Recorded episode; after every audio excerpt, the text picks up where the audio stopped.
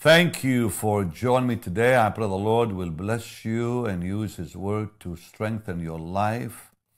I pray this is a blessed time for you and your family, and may the Lord keep you as the apple of the eye. And God's people said, Amen. And thank you for being with me today. A very special teaching today on what the Bible says about sex, a subject we need to talk about because a lot of things are being said out there that are not biblical. So let's see what the Bible has to say about this. And thank you for being my partner. I pray the Lord will really richly bless you. Now let's pray, blessed Lord, thank you for your word. To you belongs the glory. To you belongs the majesty. To you belongs all the praise. We love you with all of our hearts. Bless your people, Lord, mightily today and meet every need. Amen. All right, so I began talking yesterday about what the Bible says. And I dealt already with adultery, and now I want to deal again and continue with fornication. What does the Bible say about fornication? First Corinthians chapter 6. Let's go to First Corinthians chapter 6. And I want to begin reading with verse 18. Flee fornication. Every sin that a man doeth is without the body but he that committeth fornication sinneth against his own body. What know ye not that your body is the temple of the Holy Ghost, which is in you, which ye have of God, and ye are not your own? For ye are bought with a price. Therefore glorify God in your body and in your spirit, which are God's, by living a holy life we glorify the Lord with our own lives and bodies. That's what this message says quite clearly. Glorify God in your body. Thank you, Lord. So, um, in 1 Corinthians 7, and we're going to read verse 2 Nevertheless, to avoid fornication, let every man have his own wife and let every woman have her own husband. I'm going to give you scriptures first and then I'm going to discuss it. Ephesians chapter 5 and verse 3. But fornication and all uncleanness or covetousness, which is greed, let it not be once named among you as becometh saints. Don't even let that be named one time among you. And finally, 1 Thessalonians chapter 4 and verse 3. For this is the will of God, even your sanctification, that ye should be that ye should abstain, that ye should abstain from fornication. Now, the Bible tells us in Romans 12 to be not conformed to this world. Don't let the world around you push you into its own mold, squeeze you into its own mold. And that's why we need to draw on God's grace, draw on God's strength, look to the Lord, because we need to stand up and be counted. We need to stand up for our conviction. Now, the Bible says to us very, very clearly in Hebrews 13:4, the bed is undefiled I know we read that yesterday, but let's read that again today because this is very important we understand what the Bible has to say about marriage. Marriage is honorable in all, and the bed undefiled. But whoremongers and adulterers God will judge. That word whoremongers means fornicators and adulterers God will judge. So The Bible tells us very clearly that marriage is holy, marriage is honorable. And the Bible speaks clearly about the fact that in marriage, sex is holy. Outside marriage, it is sin. That's what the Bible says. Marriage is honorable in all, and the bed undefiled. But whoremongers, adulterers, God will judge. So, sex is for marriage and marriage alone. And the Bible never weakens on this point, ever. So, we must stand up for who we are in God. We must live a holy life, holiness without which no man shall see the Lord. I told you yesterday, after getting saved, I was invited, a few days after I got saved, I was invited to a group uh, to meet with a, a, a, group of Christians from church who invited me to go to uh, some meeting in some apartment. And I'm thinking I'm going to have some fellowship with the saints, you know. Instead, things began happening in that apartment that were not Christ like at all, not biblical at all, not holy at all. I walked out. I was very troubled. I was very upset because I was only saved days prior to that. And now I'm looking at these young people who call themselves Christians doing what was unchristian. And as I was walking back home on Don Mills Avenue by the Fairview Mall in Toronto, I'll never forget, I looked up, I said, Dear Jesus, I don't want this, I want you. And I felt a blanket of love literally cover me. I told you yesterday I grew up in a home where uh, my dad, my own mom and dad were very wholesome people. They were not believers. We were Greek Orthodox. We were not born, born again believers. And we all lived clean lives because we were, we were afraid of my dad. We, we, we feared my dad. And uh, that's why we all grew up in a clean home. My daddy, I mean, goodness gracious, if no smoking, no drinking, no nothing, you know, allowed.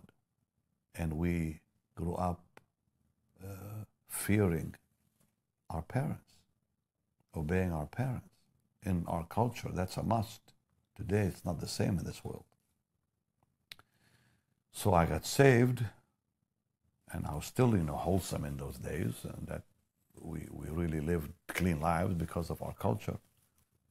And now I walk into this place after being born again, and now these kids who say they're born again are living not wholesome uh, lives.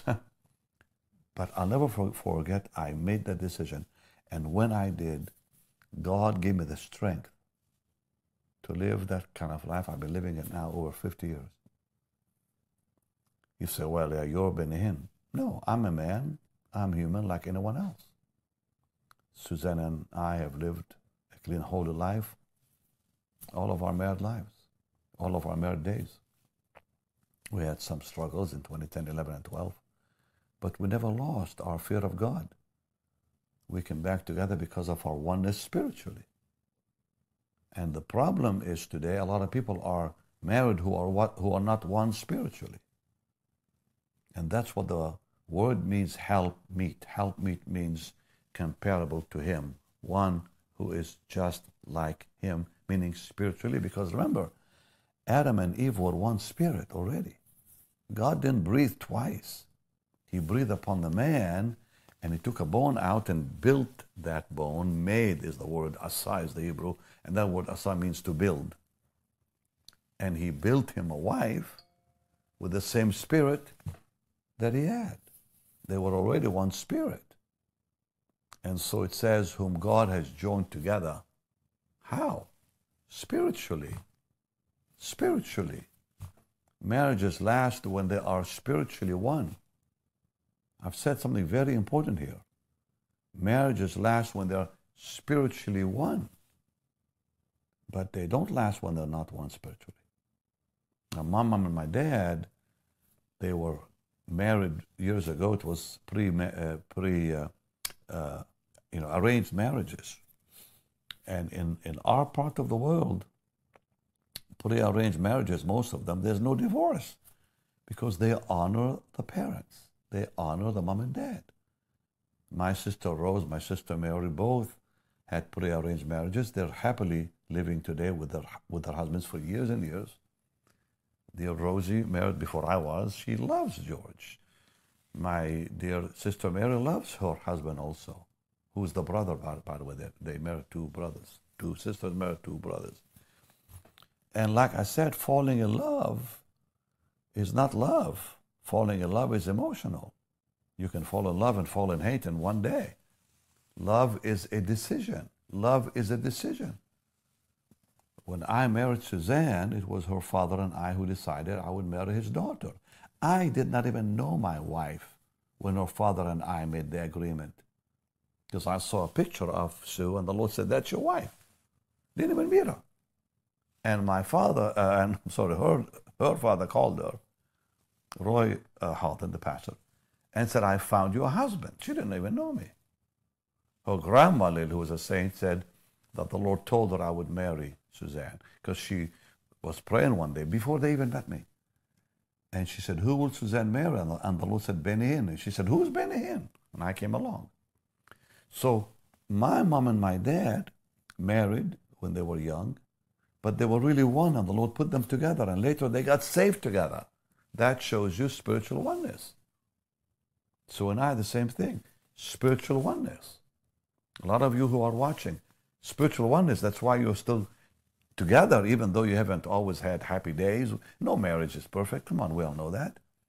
But that oneness in the spirit keeps us together. Now, let's talk about flirting. Means, here's what flirting is it means uh, courting with no intention to marry. And frankly, that's unworthy of a Christian. Flirting is courting somebody without the intention to marry that somebody, which is unworthy of us as believers. And flirting has been described as attention without intention. Courting or flirting, I'll say it again, flirting is attention without intention. All they want then is sex. They don't want to make a commitment. So love is too serious to play with. Uh, because often that results in, in a lot of hurt, uh, a lot of wounds, and I think it's dangerous. And Paul told Timothy to, to treat uh, younger women as sisters, not to flirt. So let's go to 1 Timothy and let's look at chapter 5. And let's look at verse 2. The elder women as mothers, the younger as sisters with all purity with all purity. So um, don't get locked into a friendship until you know that you know that you know you are meant for each other spiritually. I want to say it again. Do not get locked into any friendship with a girl or a guy until you know you are meant for each other, that you are one in the Spirit. And that's why when you begin courting, give it time. Now, the Bible says, uh, do not be yoked with unbelievers. Now, courting, uh, you know, is important once you know this is going to be my wife. So I repeat, do not begin that friendship till you know that person is meant to be your husband or your wife and you'll know it spiritually. Now, once you begin that courtship. Give it time. Because time prepares you. Time reveals everything about the individual. The Queen of England made a decision for her family after her son Charles was divorced and then Andrew was divorced. She, she, she decided to kind of pass a rule, and I read about that, that she wanted them to wait five years, that the courtship should go for five years before they really marry, because there's a lot to get to know about each other. You just you, you don't you don't move quickly. Now again, unless the Lord spoke clearly, and God has done that with people what God does speak often very clearly, but it's confirmed by so many in the family.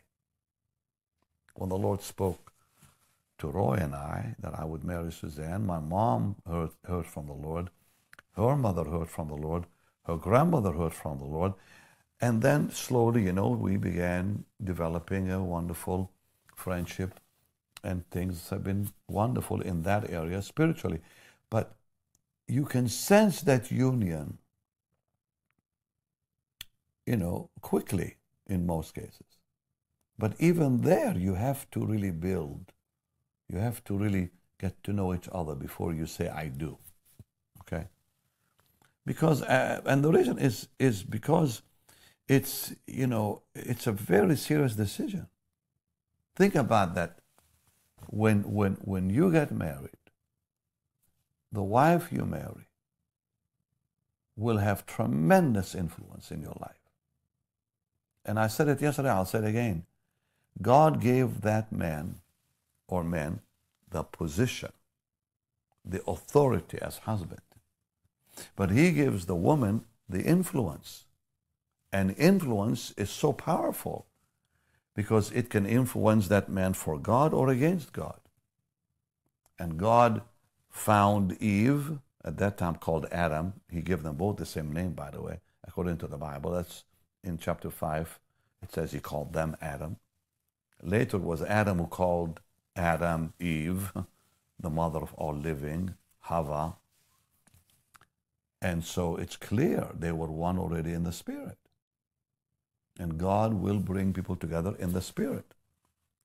And please understand, marriage like the Bible says, do not be yoked with unbelievers. So, uh, you know, make sure, number one, they are walking with God, living for the Lord, they love Jesus. And two, understand it is a yoke. Marriage is a yoke. Because it's, it's a oneness. You can't break that thing. It's not a yoke in a bad way. It's a oneness. So when it says don't be yoked, with unbelievers, don't become one with them. Don't be attached to them. And, and marriage is an attachment. And, and the Bible tells us very, very clearly, too, that in 2 Corinthians 7.14, that when a lady, for, for example, is married already to a man, and then she is saved, that that oneness remains. And the Lord will bless that unbelieving husband because the lady now is walking with the Lord. So let, let me read this for you. In, uh, in 1 Corinthians chapter 7, 1 Corinthians chapter 7 and verse 14. If I said 2 Corinthians, forgive me. It's 1 Corinthians 7, 14. For the unbelieving husband is sanctified by the wife, and the unbelieving wife is sanctified by the husband. Else were your children unclean, but now they are holy. So it's, it's, it's beautiful. Now, courting prepares for marriage. Still, no sex outside marriage. So, courting prepares for marriage. And the bride should present herself on that wedding day as a pure virgin. In 2 Corinthians chapter 11, and I want to say something about this. And I know this could be a little, maybe somebody won't really like what I have to say, but I have to say it. But let me read this. I am jealous over you with a godly jealousy, for I have espoused you to one husband, that I may present you as a chaste virgin to Christ. My wife and I, when we got married, we were clean virgins. I never knew anybody before her, and she didn't know anybody before me. I believe that's why we're still together, frankly. So when you present yourself to the Lord, now again, someone may say, well, yeah, but I'm not like that, or I know someone who's not like that. Okay, God will forgive and cleanse. But when you start in that, in that life, you start living holy. When you are saved, it's a new beginning. I know that. Look, look. Any man in Christ is a new creation. All things are passed away. All things are new. I understand that. I believe that.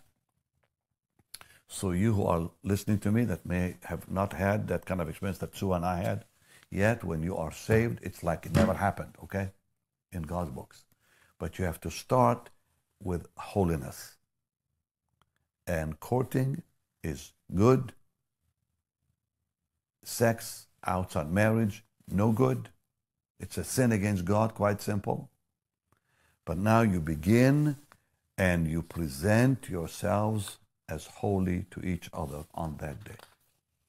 And when the Lord puts people together, uh, there's a there's a need for uh, self-control. When God puts you together, self-control, because the Bible says very clearly we have to have self-control before we say I do. I want to talk about that. So let me give you a scripture here real quickly. I may go just a little over time today because I want to finish the teaching today, and not have to continue tomorrow. Proverbs 6 and 27 through 29 Can a man take fire in his bosom and his clothes not be burnt? Can one go upon hot coals and his feet not be burnt? So he that goeth in to his neighbor's wife, whosoever toucheth her shall not be innocent. So this is very, very important. My mom used to say to me, now Benny, remember, you have the fire, she has the fuel. Be careful. Wait till you're married and we did. And it's true. Men have the fire, women have the gasoline. So be careful. The Bible says, Can a man take fire in his bosom? His clothes not be burned? So we have to use self control. Okay, let me show you First Peter chapter 1. I know I'm saying things I have not talked about before, but I think it's important to talk about what the Bible has to say about this subject. Wherefore, gird up the loins of your mind, be sober, and hope to the end for the grace that is to be brought unto you at the revelation of Jesus Christ as obedient children, not fashioning yourselves according to the former lust in your ignorance but as he which hath called you is holy, be ye holy in all manner of conversation, because it is written, Be ye holy, I am holy. So only by God's grace can we really live that kind of life. And we draw on God's grace, and that's how we, we receive strength, frankly uh, Titus chapter 2 and verse 11 and verse 12 For the grace of God that bringeth salvation hath appeared to all men, teaching us that denying ungodliness and worldly lusts, we should live soberly, righteously, and godly in this present world, looking for that blessed hope and the glorious appearing of the great God and our Savior Jesus Christ. So we draw on God's grace. It says, For the grace of God that brings salvation has appeared to all men, including you. And that grace enables us and teaches us to deny ungodliness and worldly lust. So if you ever feel weakness, call on the Lord. And then you remember, Micah, and I'm talking now to those of you that says, well, you know, um, I've, you know, I've I've not lived that kind of life and I've had a bad past, all that. Yes. All right? But God forgives. And once we are forgiven, we are born again, sin no more. That's what the Lord said to the woman in John. And let me read you Micah 7 8 Rejoice not against me, O my enemy, when I fall. I shall arise. When I sit in darkness, the Lord shall be light unto me. That's a, that speaks of restoration. God has promised to restore you, to restore anyone who has failed in some area in life. But now we make a decision we will live holy. We will have self control by God's grace. And remember, marriage is honorable.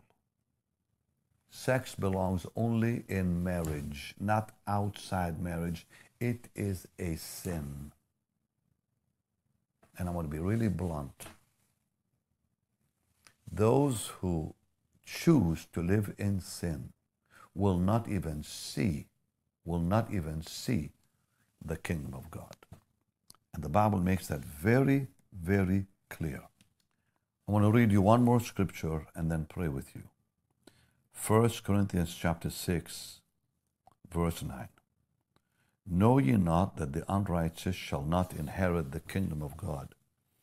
Be not deceived, neither fornicators, nor idolaters, nor anyone who is living an unholy life, thieves, covetous people, drunkards, revilers, extortioners, shall inherit the kingdom of God. But such were some of you. But you are washed, you are sanctified, you are justified in the name of the Lord Jesus and by the Spirit of our God. All things are lawful unto me, all things are not expedient. All things are lawful for me, but I will not be brought under the power of any. Yes, the Bible is clear on this. No one will make heaven who is living a life that is not holy. I shared with you the word today. I spoke what the Bible says. And I will leave it at that because I love you. But please know the Lord loves you, the Lord forgives you, the Lord will restore you. Make a decision today to live for Him. Make a decision today to give your life completely over to the Lord and you'll find His peace, His joy, His forgiveness, and His love. Lord, I thank you for your word. Bless your people, Lord, today with strength, with holiness, with righteousness. Yes, Lord, sow your word in them. Establish your word in them.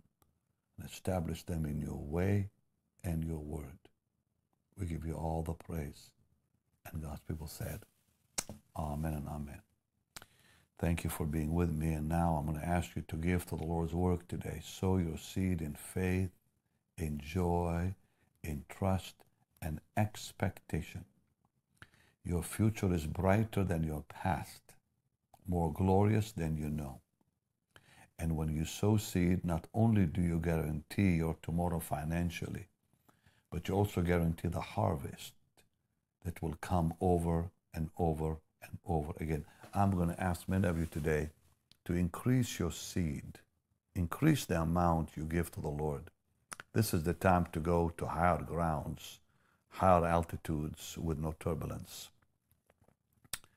So now, as you give that seed, as you increase your seed, literally you will bring, bring protection to your future. I will remind you again of Ecclesiastes 11:2 sow a portion of seven, also of eight, for thou knowest not what evil shall be upon the earth. Meaning, when you increase your seed, God Almighty will protect you from evil tomorrow. Do it today and be blessed. Give generously, and God will honor you for it as you honor Him. Lord, bless them greatly. Yes, Lord, give them the harvest mightily. Bless their life in every way in Jesus' name. Amen. All right, you can give now on the platform you're watching me on. You can go to our website, bennyhinn.org, or you can simply text BHM 45777. Tomorrow, another teaching that will really bless your life. Thank you again for being my wonderful friend and partner. and I'll see you tomorrow.